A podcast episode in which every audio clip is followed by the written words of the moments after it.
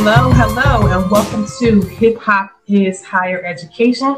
Please like and subscribe on all your social media and podcast formats. We are your hosts. I'm Stephanie Reed of Aspire to Higher. And I am Summer Willow, creator of the Ladies Love Hip Hop platform. And uh, we're happy to be here today. Steph, what's goody? So, we are in for some real conversation today. So, I want everybody, all our listeners, to strap in, buckle your seatbelts. Class is in session. Ding, ding, ding, ding, ding. That was my school bell. so Summer and I have been talking, um, as we do, about hip hop, and lately our conversations have centered on the evolution of hip hop, um, and more specifically, the ways that hip hop has strayed from its origins. We often wonder, musically and culturally, is hip hop still the voice of the people? And as self-ascribed true hip hop, true school hip hop fans, we wanted to talk this thing through. What we're really doing felt like an anthropological dig in the hip hop crates, comparing today's hip hop with um, modern hip hop for the socio cultural and political elements that are part of the hip hop culture. We want to know does hip hop still have that same connection to its historical development? Hip hop, of course, is still a force, but now it's such a part of the American pop culture that there are shows like Hip Hop Uncovered, documenting hip hop's historical connection to the streets. That show also left us questioning whether hip hop still has some of those codes of the street that it did before. So, what are the social political, cult- social cultural, political underground street drivers of hip hop today? Summer and I are joined in this conversation today by a real live social anthropologist hip hop cultural educator and scholar, Mr. Will Strickland. Give Will, Will Strickland a hand, folks. Yes, yes. welcome, welcome. So, for all of our listeners out there, uh, we want to welcome our guest, our esteemed guest, Will Strickland, created and taught the world's first university accredited course on hip hop culture at the University of Massachusetts Amherst in 98. And this class was called Edutainment The Impact of Hip Hop on American Culture. I mean, how deep. Will has been a creative content creation developer, um, leader, co host, and executive producer of several media contents for major North American networks like VH1, NBA TV Canada, The Score, the list goes on. He's currently the director of Full Court 21 Canada, the world's most unique summer basketball tournament. His resume is longer than my arm. We would probably need a whole entire new segment just to read it, but just know that this man's passion for music is highlighted by the work he's done in aiding to guide the careers of some of your favorites and mine like Wu Tang. Okay, I know, I know you all love Wu Tang. We're talking Jay Z, Public Enemy, Tupac, Drake, KRS One. The list goes on and on. So, ladies and gentlemen, it is time to dig into the mind of Mr. Will Strickland. Thank you for being here. I want to thank you, ladies, for uh, allowing your brains to go on zero and allowing me to be on the show with you. Whatever. Because I'm just saying, like, wow, you know, no. I appreciate you having me for sure, and uh, I'm looking forward to the conversation, the discourse, without question. Absolutely. This is going to be a rich conversation, but we want to start at the beginning, right? So we always take the journalism approach when we're conducting our podcast, and we don't take for granted that this is going to be the first time that some folks have ever heard of the illustrious Will Strickland. So please explain for our listeners, our audience members, your background as an OG in hip hop and as a hip hop scholar. Well, I think that uh, I, I'm the product of a misspent youth.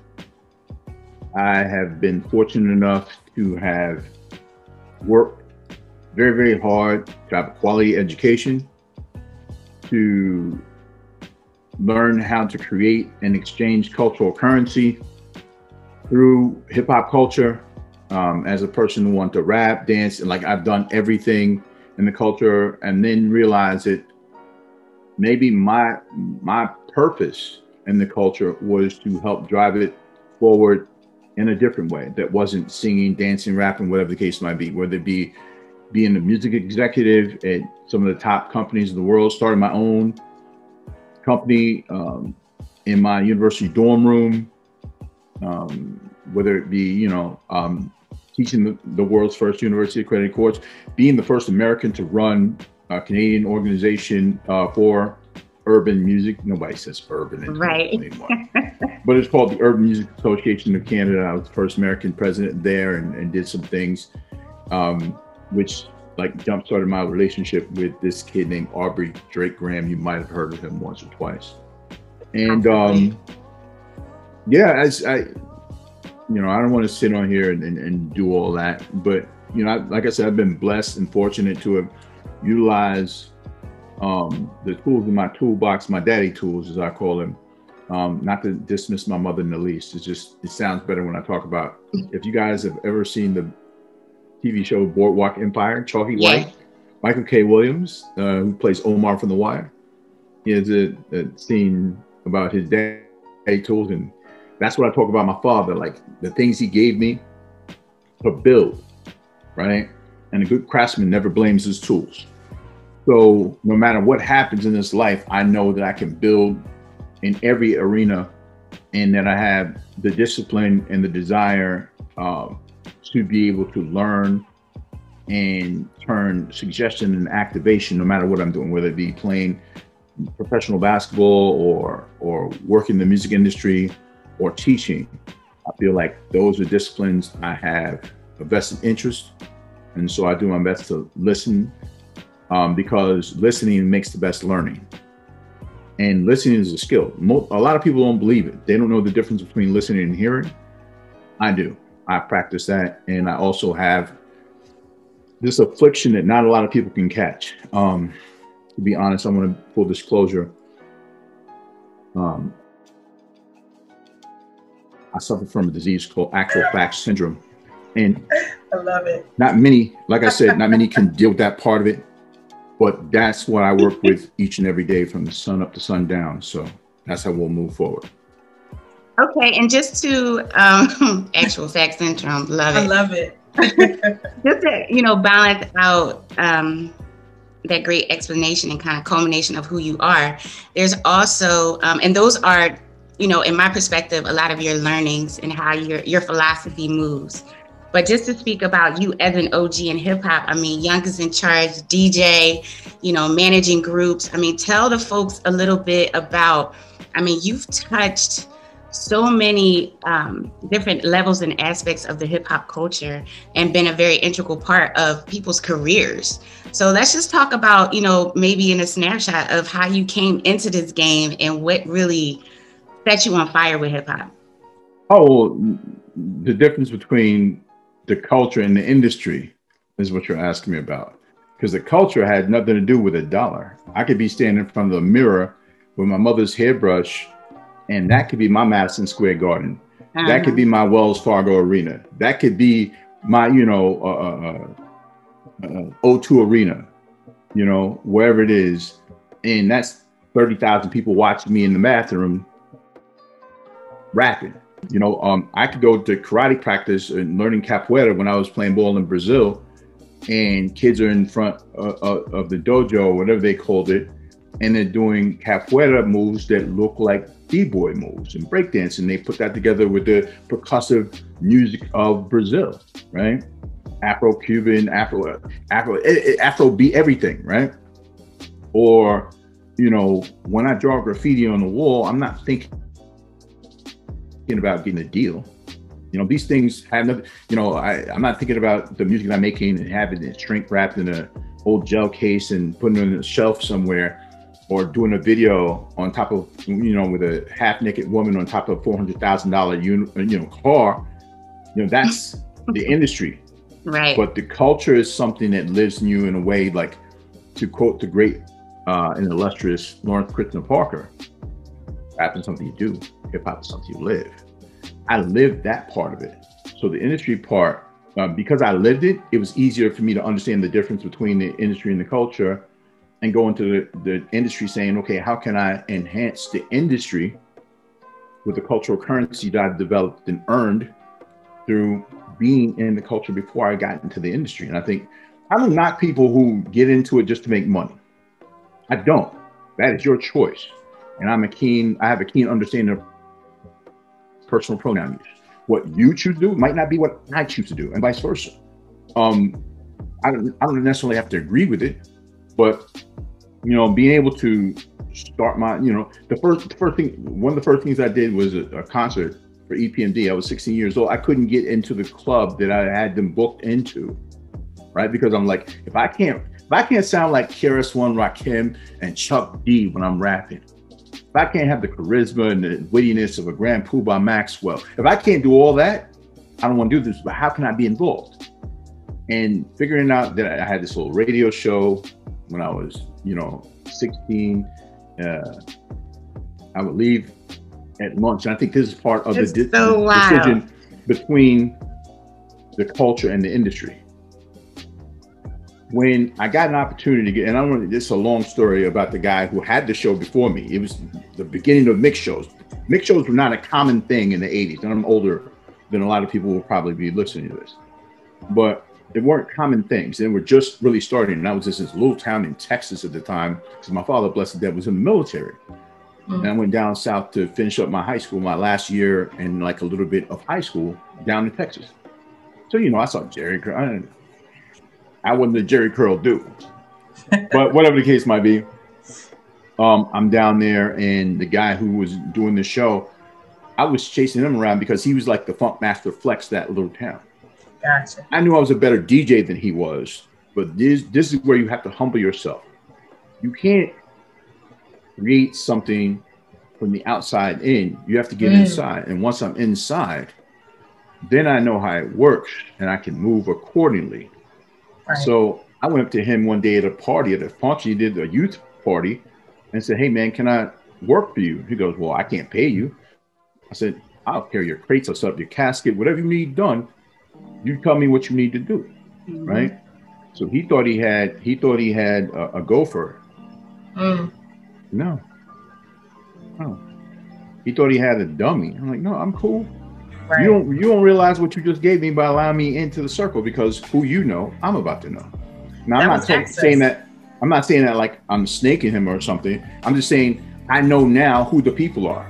right. So if my opportunity presents itself, I've already created some sort of connective tissue between myself and those people. Right. You have to remember, I'm 16 years old, and Mm, I'm thinking like this because I'm not thinking short term. I'm not thinking about let me make some money right now. I'm thinking about how can I create a career, There you go. do a thing I love. right. Right. So in that, the guy gets busted trying to sell weed at a kitty party out of town, whatever. Oh, The next thing you knew, all these people who knew him and were hiring him for get jobs were like, "We need someone to do." Oh, who's that kid? Oh, remember him? Yeah, he didn't go. Right. And I became the youngest in charge midday. I had the mix show. Right. So I would, and it happened at lunchtime. So I had to make a decision.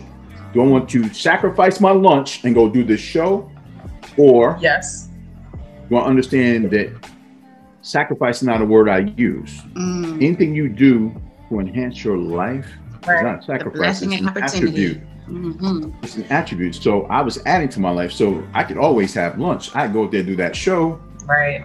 and then come back to my fifth period English class Mm. and barely could walk through the door because I know all my friends heard me at lunch. You know? Listen, Yeah. you But- speaking our language. You are But it was speaking a our spark. language. It was a spark. So from EPMD to the first artist I ever brought down to school when I was in university was De La Soul. And I'm like, I can make money bringing artists here to do shows Mhm. all the time. Because when I did the EPMD show, you know, normally they'll just, as, as a young promoter, they, they try to gas you and steal stuff from you. It's like, oh, let me give you a hat or something. You bring the artist. Um, No. Nah, nah. I said, let me get the door. Mm, So right. they were charging like because they know I had the mix show, so I could bring people in. All So let me get the door, which is like ten dollars. Is normally five, so ten dollars you have a concert. Let me get the door, and I knew they were going to skim off the door Mm, and twenty percent of the bar. Wow. Like, what? No, no, no. We're not doing that. Like, yeah, okay, on, cool. We can take it to another club. This at 16. At 16. So oh I said, I said, we can take it to another club. And no, cool. Okay. Because what people don't understand is that just like when you go to the movie theater, that's not the movie business, that's the concessions business. Absolutely. That's why cold popcorn from Sam's Club and some sugary water costs as much as your ticket, if not more. Right. When you go to the club, the club is not the music business or the club business, it's the alcohol. You get to the club because watered down drinks cost so much. You're telling too many secrets. You were really giving no, away. No, no, I'm, I'm, no, but you know what though? I, I love giving these secrets because if you can't execute the way I execute, it doesn't matter whether you know my plans. Absolutely. Mm. Speak yes. on it. Yes. Will, listen. So in that, let me. You can have all that. Let me ask you this, because you just gave us a million gems, and we barely brushed the first question, right? I'm sorry. I'm sorry. No. You got me started. Sorry. You effective. This is dope. Talk to us. You mentioned connective tissue. You mentioned starting this at 16, but let's talk a little bit about all that insight that you gained from 16 until now. I, I'm not a person that believes that the hip hop culture is not still a driver for the way you function and know how you do business. So, what part of that, in that connective tissue that you just mentioned, right, between the people that you met, the access that you gained, what were the the political, socio-cultural, like, what were the drivers of the hip hop culture that really was a force for your hustle, right? And do you think that that was what brought hip hop into its time that it's in right now?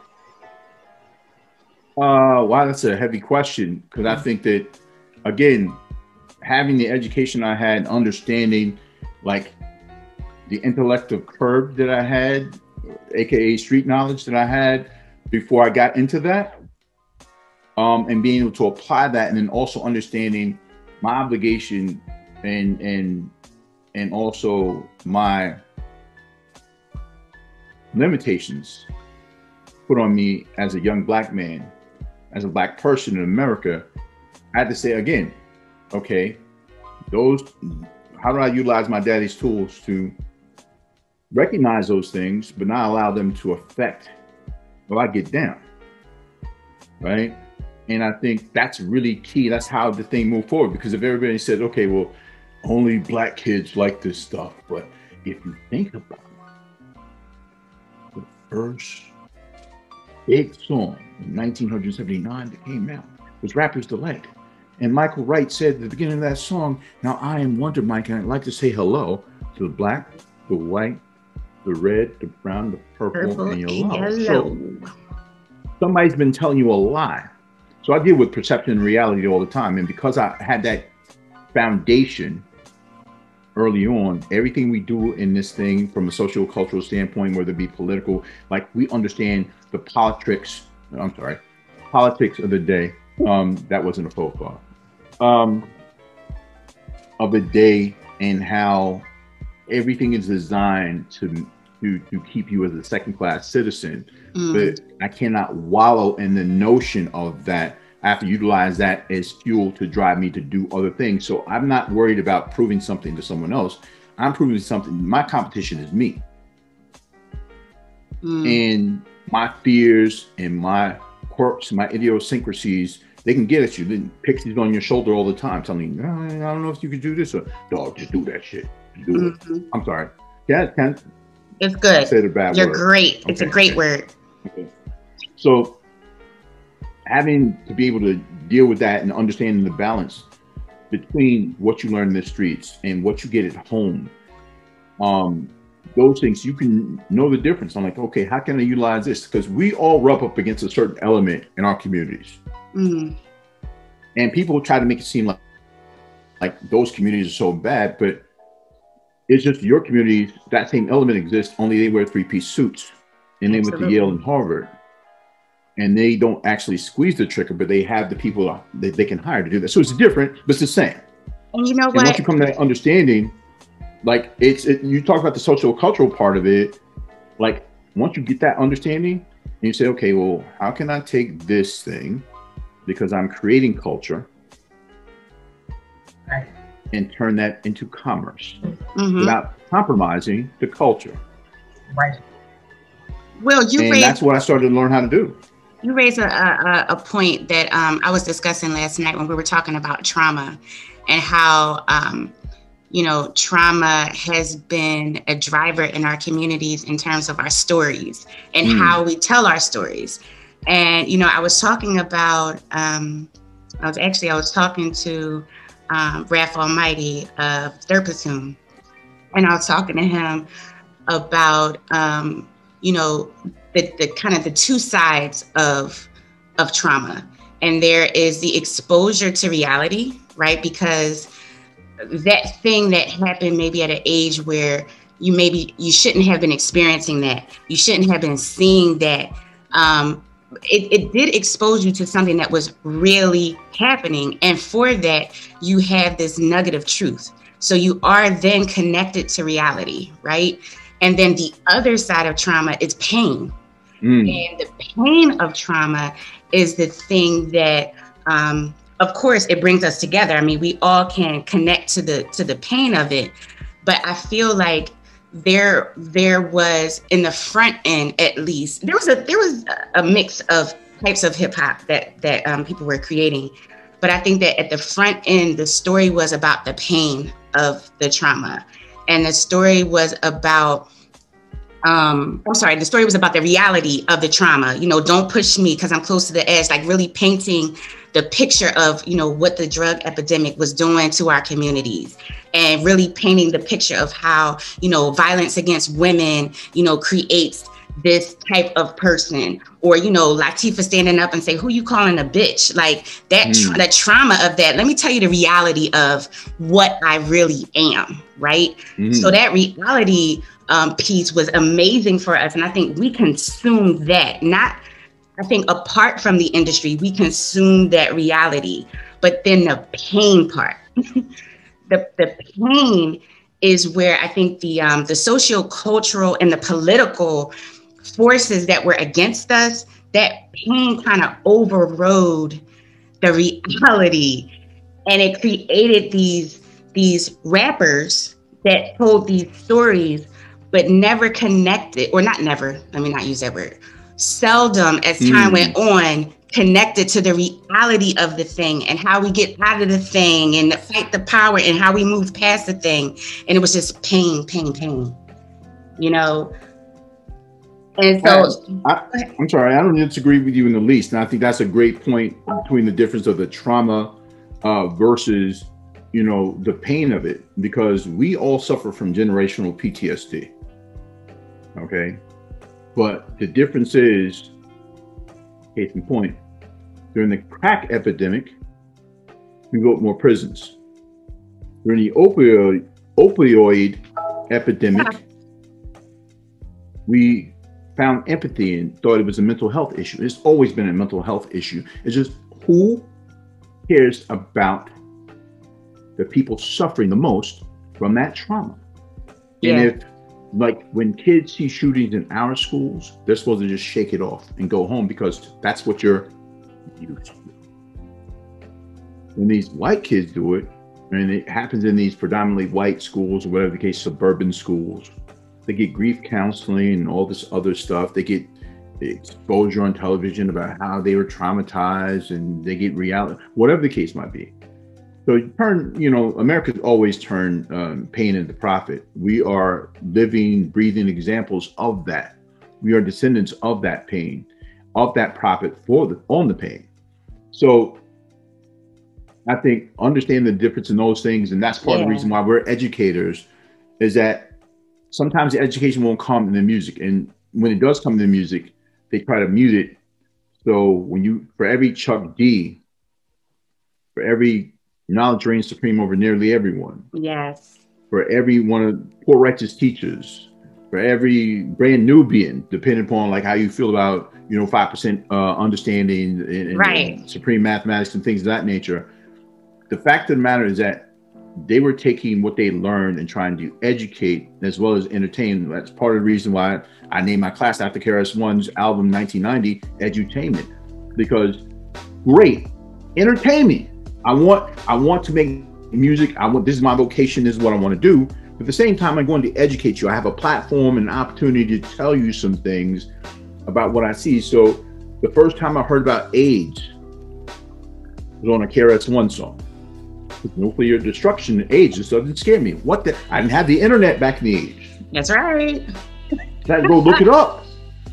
Encyclopedia oh, Britannica oh, didn't even have it. Word is born. Microfiche. Microfiche, yes. Okay. Not the microfiche. Listen, I used to love spending time on the microfiche. Don't Word sleep. is born. Word is Don't born. But I'm, I'm, all I'm saying is that you have to be willing to receive it, though. Mm. then it got to the point where people were like, ah, oh, man, I don't hear all that preaching. I'm making money because money became our gods because we thought it was a way to get out of the community. And again, selling drugs, same idea. I mean, you know, I don't know shit about that math, son, but I can pitch these rocks. Yeah. Right. What you what you're saying is what I think has been the basis of Summer and I bringing our platforms together. It was it's it's the bringing people away from just the consuming of hip hop, right? We all agree, I think, here on hip hop initially being trauma informed. What we want to figure out now is do we do we still see that in hip hop, right? I think it's still trauma informed because there are still new there's new traumas every day. There's mm. new there's new um, there's new racism, right? It, new forms of it. So when we talk about the socio-cultural factors, that's more of us just I think reminiscing on how we saw hip hop come to be.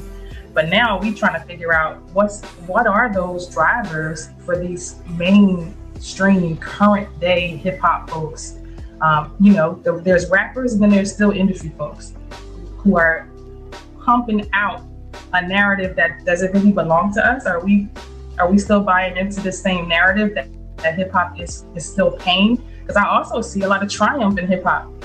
Right? We we left trauma informed and became right revenue driven.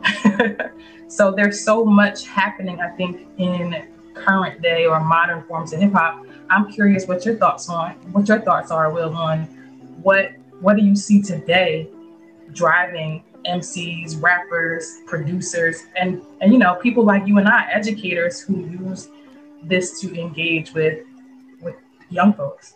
I think it's different now because the the portfolio has been diversified. I think that the avenues to access and access to industry is different now. There were barriers to getting into the industry in the 80s and 90s. Now you can go online and call yourself a That's SoundCloud true. rapper and say you're in the industry. So mm. the barriers to entry are different. Yes. And there is a desire to, everyone wants to be Jay Z, but they don't want to do, they don't really know the story of Jay Z. They think I can sell some drugs, tell some stories, kind of sound like him, or sound like Drake, or sound mm. like Quavo, or sound whatever, and I'll be a star. But people don't realize. Do you know how long it took Jay Z to become Jay Z? Yeah. He put out his first single in 1986. He was with Jaz-O in 88, going on tour with Daddy, Big Daddy Kane 88, 89. His album doesn't come out for another eight years. Mm-hmm. Okay. So Jay Z, by the time 1996 rolls around, Jay Z's 28 years old. 27, mm. 28 years old. This is a young man's game, apparently. But Jay Z wasn't even Jay Z after a Reasonable Doubt until Hard Knock Life, until he's around, until about 2003. Right. Did Jay Z actually become Jay Z? So you have to realize Jay Z is born in 1969. He's 34 years old before he becomes mm. Jay Z. Jay Z. Mm. So the path he took, and not everybody's going to take that same path because paths get cut off. As the late great George uh, Christopher George Latour Wallace mm-hmm. and Tupac Amaru Shakur. Like bless the dead to both of them, but they never saw yes. the potential fulfilled in a way that like guys were trying to get out and do other things. Tupac was acting more than he was rapping. Yeah. They want to do like again, and when guys started to figure out they can diversify their portfolios, Jay Z buys a part of a basketball team. Nelly does that. You know, Usher. Like all these guys understand we have a certain place and we can utilize our power. Diddy with the um, rock the boats. Mm-hmm. Rock. True. So again, understanding your platform and saying, okay, here's my power. What do I value?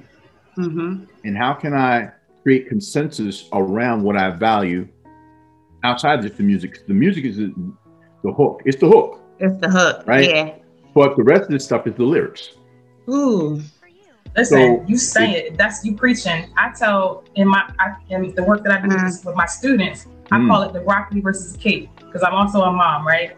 So I put it in that frame like I'm gonna give you some broccoli because you need it. You need these nutrients. I'm gonna give you this knowledge. Every now and then I'm gonna give you some cake because you listen. We want everybody who want who don't want cake. So it's a broccoli cake. I, I, like that that that metaphor, and and I actually use one that's a little bit different when I'm talking about them writing their papers in in accord to, or in, I guess, the, kind of as a parallel to what you were saying about food, and making it something that was something we all do. So it is is a common thread.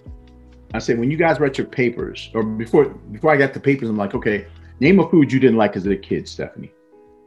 What was the food that, that your parents fed you you didn't like as a kid? Man, beets. I was okay, about beets. to say so so so okay, both of you are on beets. Okay, cool. Beets. So they put them on your plate and you would eat just enough of them to make it seem like you ate something, and then you do yes, what would you do with the rest of them? See?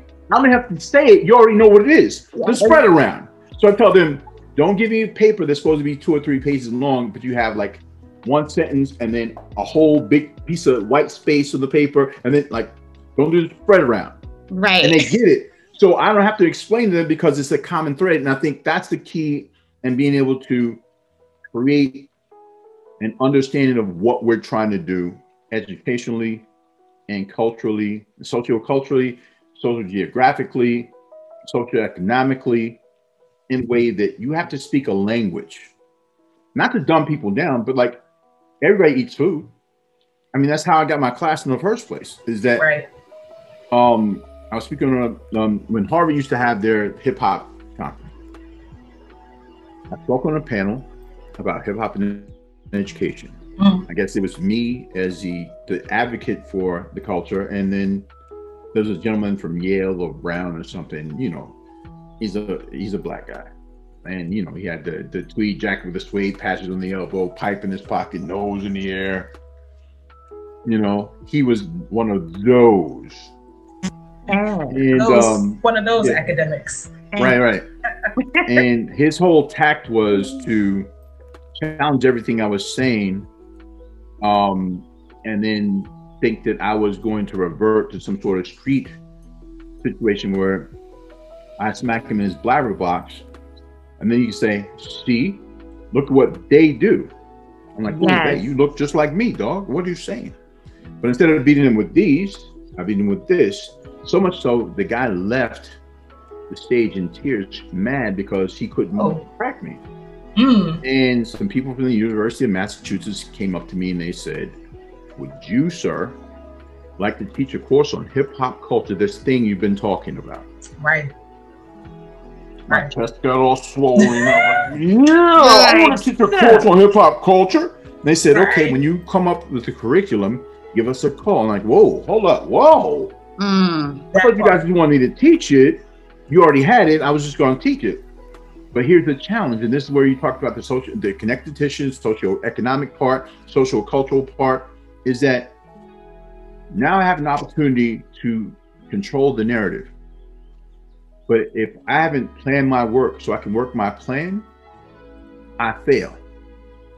And I am personally allergic to failure as well as penicillin, sharks, and Polonius stupidity. Hmm. I'm dead serious. You've never seen a shark attack in your life. You seem like you're also allergic to alternative fat. Yeah, we don't we don't down like that, right? But you've never seen a shark attack before. What happened to those people was trespassing. The shark did what it was supposed to do. You were in the water. You're That's in his spot. house. So now let's develop him. our house. Let's develop our house. Mm-hmm. So I get all that together and I start figuring out how I'm going to teach this. How I'm going to take all this stuff I learned in the street all this stuff I learned in, in, in, in, you know, in school, going to one of the, the, top universities in the United States. I went to Rice University, the Harvard of the South, go Owls. And I triple majored in managerial studies, political science, and economics. I got my master's, my MBA in entertainment law. And I started my doctoral degree when I created and taught the world's first university accredited course on hip hop culture at UMass. But how it came to be was because these people asked me and I didn't know what I was going to do. Right. This is where, and this is no disrespect. And when anytime you say this is no disrespect to anybody else, it ends up being disrespect. It's a little disrespect. oh, I'm, I'm, you know what? I'm, I'm, I'm a fall on that. I'm a fall on that sword. I'm good with that. Yeah. We as black people have an innate ability through the trauma we suffered to turn nothing into something. Absolutely. We, there's no way chitlins become a delicacy. I don't even, but we turn nothing into something every day. Mm-hmm. Okay, so in that, I'm like, I have nothing. I don't have Shakespeare. I don't have algebra. I don't have any precedent before me to do the thing I told these people I'm going to do. What you had was that cultural currency, though, and they saw that. They saw that what you were doing on that panel, that that other dude wasn't doing, was actually dropping gems about cultural and sharing cultural currency. So mm. That's my. I wasn't there. No, I, I mean, one hundred percent, one hundred percent. But I had to figure out like, how do you teach a course in hip hop culture? I know what it, I can talk to you about the music and the culture because I am a person. I'm an advocate of knowing the difference. Like again, rap, I'm, the rap music industry or the the culture or the business of hip hop is rap, DJ, uh, uh, uh, turntablism, right. break dancing. Right. You know, no b-boying is the, the culture. Breakdancing. When Alfonso Ribeiro can put how to break dance on K-tel Records. Oh my gosh, that 80s, was so great. that is industry. That's industry. But the dance and everything else, yes. the, the, the, the, essence of that thing, that's the culture. Mm-hmm. So I've always said, like, there's a difference to me between rap. When I hear when people say there's hip hop music, I'm not, there's music of hip hop culture called rap. Yeah, well, rap music. But there's yeah. no hip, and we allow the misnomer to happen because people who didn't know or know anything about our culture started to help to condition the idea that if someone got shot at a concert, hip hop did it. Right, huh? So that's okay. how the conflation happens, right? But no, when somebody gets killed at a rock concert, it's a lone shooter. Yes. It had nothing or, to do with rock or now and roll. If something happened in the in these political protests, it's Antifa, it's Black Lives Matter, but you know. Look, but when you storm the Capitol on one six, it's not white terrorism. It's uh-uh. um protest. Yeah. Disgruntled um Americans, citizens, patriots. Right. The patriots. Know? It's right. You know what? I so, like to call it a again, transferable ill. Like transferable skills is a yeah. transferable ill. It's like well, you, you know, use this to your advantage. Right. It's like your advantage is to um, brighten up the subject. And when it comes mm. to black and brown folks, you use the deepest, it's all about the language. Use the darkest language, use the the most incriminating um, vocabulary to explain the thing that you do, sir. Right. Amen. You want to again controlling and crafting the narrative to fit what you want it to fit, and then continuing to perpetuate that thing. It becomes boilerplate. Yeah. So Michael Vick could have he could have saved President Joe Biden. He could have saved the whales. He could have recultivated Africa. But remember, he let those people those people kill them dogs at his house. They'll yeah. always tell that story no matter what he does, right? And that's part of the, the conversation. I guess that happens with us because that's how the story must go. Absolutely. So I'm I'm figuring out how to teach this class, and I said, okay, I start reading all these books. And I'm like, wait a minute. I'm working hard, but not working smart. I'm gonna have Jefferson, Washington, Lincoln. I don't have a dead history. I got Herc, Bambaataa, Flash, KRS One, Queen Latifah, Russell Simmons. Right. People I can contact, history. people I know who are living here. Bring them in. They're not book editors who have no vested interest in my culture. Right. So I'm going to get the people who actually made the history and say, I told the school, I'm going to do this. thing. whoa, pump the brakes on, boy. This is still, you know, a university, an institution of higher learning. You have to utilize some text. Mm. Yeah. And so I said, I got three um, in particular. The first one was at the time, the Bible on hip hop education um, and pedagogy um, by Tricia Rose called Black Noise. Um, then there was another book by William Eric Perkins called um, Dropping Science. His son took and failed my class, and I had to correct some of the stuff in his daddy's book. That's a whole nother conversation. Um, and then the last book, which I found the most interesting that I use, along with um, like I had a field trip to 88hiphop.com where I did the first ever online concert of Black music history. Yes. I like being first at everything except being yeah, that's, last. That's called experiential learning. That's right. what you did. so this is back in 1998. You know, the internet was maybe three and a half, four years old. We take it for granted now, but yeah. it was a different thing back then. Dial up, AOL. Oh, you have mail. um, and this last book was called um, Black Culture Industry by Ellis Cashmore. In the book, it begs two very specific questions about what we do. The first question is Is there such thing as Black culture? To which you ladies would answer For sure. Yes, no doubt. but the most important question to ask is Do Black people own it? There you go. And that's why I said no. And that's why I said no in the background on mute. Wow. Mm-hmm. there is a because, black culture, yeah, but it's not but, our culture. Right. And that's, I think that's the disconnect you guys are talking about. You trying to find out, like, how do we redefine that thing? Because now it's industry and it's, you know, the, the, the captains of industry drive the business of hip hop. And then by virtue of seeing financial gain in the culture, it then becomes hip hop to a lot of people, which it's just the industry of the culture, right? It's not the culture in and of itself. So yes. you can tell the people who trust the culture, you know, Kendrick Lamar trust the culture. You know, um, I'm gonna talk about somebody from North Carolina, Rapsody. trust the culture. Oh, yes. Okay. Shouts and love to um, Rapsody.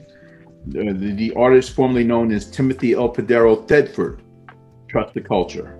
Uh, that would be Jay Electronica. Oh, yeah, I did okay. not know that one. Oh, do, okay. listen, listen. Um, I'm locally respected and, and, and, nationally known um, for utilizing people's whole governments. We love it. Talk about sports or, or hip hop culture because Education. again, it's about knowing the people. I know yeah. their names, but when Jay Electronica says the name on the birth certificate, that's not the real me. Mm.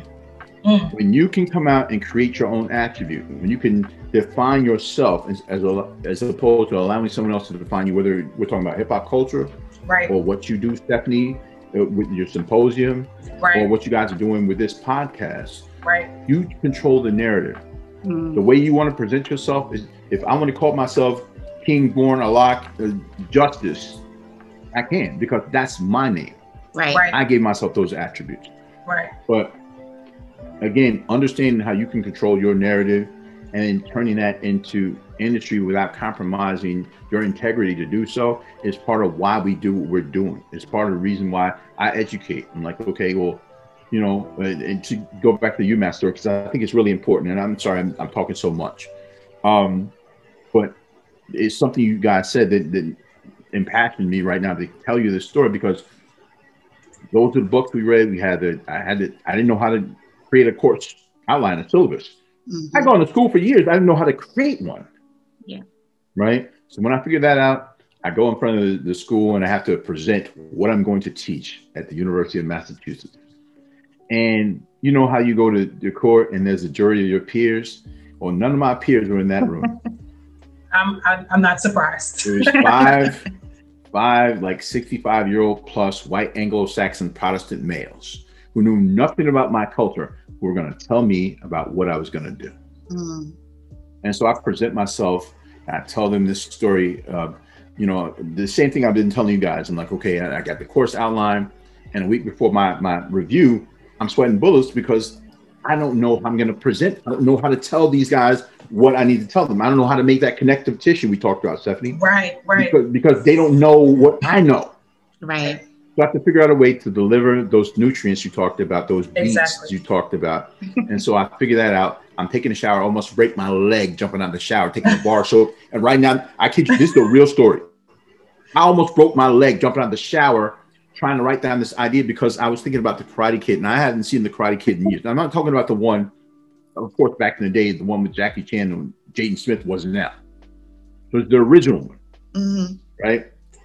So the original Miyagi. Right, right. So you remember you you remember the story, right? So Ralph Macchio or Daniel mm-hmm. is the new boy, and he's at the, the, new boy at the school, and all the girls like the new boy because he's a new boy, but all the boys don't like the new boy because the girls like the new boy. Follow me?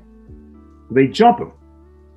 While he's getting jumped, the janitors, or I guess director of custodial affairs, you know, it, it, the era we live in, I can't, I want to get canceled for calling him a janitor. Right, right, right. right. So he comes out he saved the kid. Yeah, you know, and the kid's holding speed Nazi like, y'all want to learn how to do that. He says, all right, come to my house. I'll show you how to do it. But all he has been doing is painting the fence, sanding the floor, waxing his car. Remember? Wax mm-hmm. on. Wax off. Where's mom? So finally, one day the kid says, okay, Mr. Miyagi, when I'm done here today, I'm going to leave. And I'm not coming back. He goes, why? He goes, I'm tired of being your slave. He goes, no, no, you I thought I was supposed to learn karate. He goes, okay, if you're going to leave today, fine. But show me what you learned. He goes, what I learned? He says, okay, so show me paint the fence. The kid is frustrated. He's a kid. He's not thinking. His mind is not in, in the right place. So he starts flailing his arm. Mr. Miyagi said, no, show me the way I showed you. He does it right. Mr. Miyagi throws a punch. He blocks that punch, but doesn't click in his mind what just happened. So then he says, okay, show me sand the floor. Mr. Miyagi kicks. Son blocks the kick with his hands, and that's when it clicks in his mind that the work he was doing was merely the vehicle by which he would learn his discipline, which was karate. Well, if I can teach these people who don't know anything about my culture, the same that's the same way. If I, I can tell them about my culture without talking about my culture, I win. And I mm. used the story of the Karate Kid. I told them that same story. And one of these guys stood up, pulled up his pants, and said, Love that. That's the greatest shit I've ever heard in my life. this is exactly how he said it. What made you come in here to tell us about this class with this hippity hop stuff? And you're the Karate Kid. I said, sir, well, again, we've all seen the movie, Connective hmm. Tissue. Exactly. It's common language. Exactly. So I never have to say hip hop culture when I'm telling you the story of how I'm going to teach the class. Right. Right. And, they, and the guy turns to me and goes, get his contract. I signed mm. my contract that day. Let's go. Because I planned my work. Let's so go. work my plan. I figured out how to speak to people who did not understand me or my culture. Right. So that is a gift that I've been blessed with. Mm-hmm. Um, and and to be able to take our language, our images, our expressions, our cultural expression, and say this has value, this has importance. This is as important as apple pie and the American flag.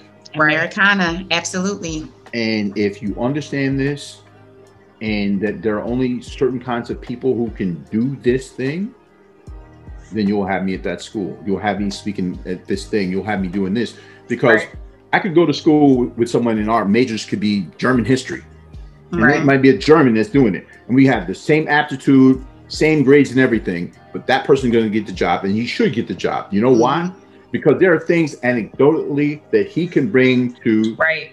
the proceedings that I can never give. Right. That make the connective tissue in that expression right. so much greater. I can give you all the information in the world. Mad people know they can read the book and go, I know about hip hop culture. But do right. you really know? You really, culture? really know. That's Absolutely. Yes, Well, you have dropped so many gems, and I think we could talk about this forever, uh, amongst other things. But you walk into our final question um, of the evening, kind of with that um, sentiment. And you know, this this podcast is called Hip Hop is Higher Education because of the things that you mentioned. We believe that this is the tool um, that we can use not only to inform itself, you know, from the inside through the lived experiences, but also to inform um, the world as it relates to our story and our social, economic, political, cultural experiences, not just where it started, but where we're headed. And in mm. many ways, we will be the voice of of the future. We are the voice of the future. So when someone like Stephanie and I says hip hop is higher education, um, and just to close us out, what does that mean to you? That you can elevate as a result of accepting that there is more than one way to think. There's more than one way to feel. There's more than one way to apply knowledge in this world. And it's not just necessarily reading, writing, arithmetic that you grew up with, that there are things that you can learn and turn into, you know, like I said, the intellectual curve turns into mm. a degree at this university and another degree at this university, and then the opportunity to teach a course at this university, and then to have that be the currency you take around the world, and people pay you to tell a story that I just told for free on here. Mm. That if you don't value it, no one else will. If you don't value your soil, if you don't respect your soil, no one else will. They will always disrespect your soil. So about it. Tomorrow is I, am more excited about what I'm doing tomorrow than I'm what I've already done. Those things are great. Don't get me wrong. I respect and admire them. Those are the pillars and the people who came before me, who provided the opportunity for me to do that. Are, are I'm on the shoulders and the backs of those people. But these things that I've developed as a result are the pillars on which I stand mm-hmm. so that other people can see the edifice that I've created through that and say, okay, how do I do mine? And I'm like, here, here's the blueprint. Mm-hmm. But you have to build in your own way. As long as you have a foundation, everything we do in this life, I, I believe in this wholeheartedly. Three very basic steps set up, execution, follow through. Where most right. people fail is the follow through. Yes. So, say for instance, whether you're meeting a, a, a guy, a girl, building a home, making a sandwich, whatever it is, the setup is some of our eyes meet across a crowded room. Right? So we make the contact. Uh-oh, uh-oh. The the execution is I walk over, hey Summer, what's going on? My name is Will, how are you? We talk, mm-hmm. right? And then, you know, we, we hang out a little bit. Hey, look, I, can we get out of here? like I take you to get something to eat. We can have, you know, a hot cup of steam with a long straw, big bowl of nothing. You can have two. You know, she finds me witty. We're cool. We start hanging out. She becomes my woman. I become her man. But then we start to get together, and she's like, "It's a beautiful spring day today. Well, let's go out for a walk." I'm like, "Baby, I want to watch the NCAA tournament." Right? Okay. Go ahead. I'll, I'll do it next week. And then next week comes. It's still on. She leaves again. The next week, she, uh, NBA playoffs about to start, baby. And the next time she walks out, she leaves and doesn't come back. Why? Because all the things I did to get her, I didn't do to keep her. And hmm. again, you can apply this to anything you do. So there's a reason why, for all that we're doing right now, that's great. Tomorrow it's going to matter more. Yes. Amen. Thank you, Will. Thank you Absolutely.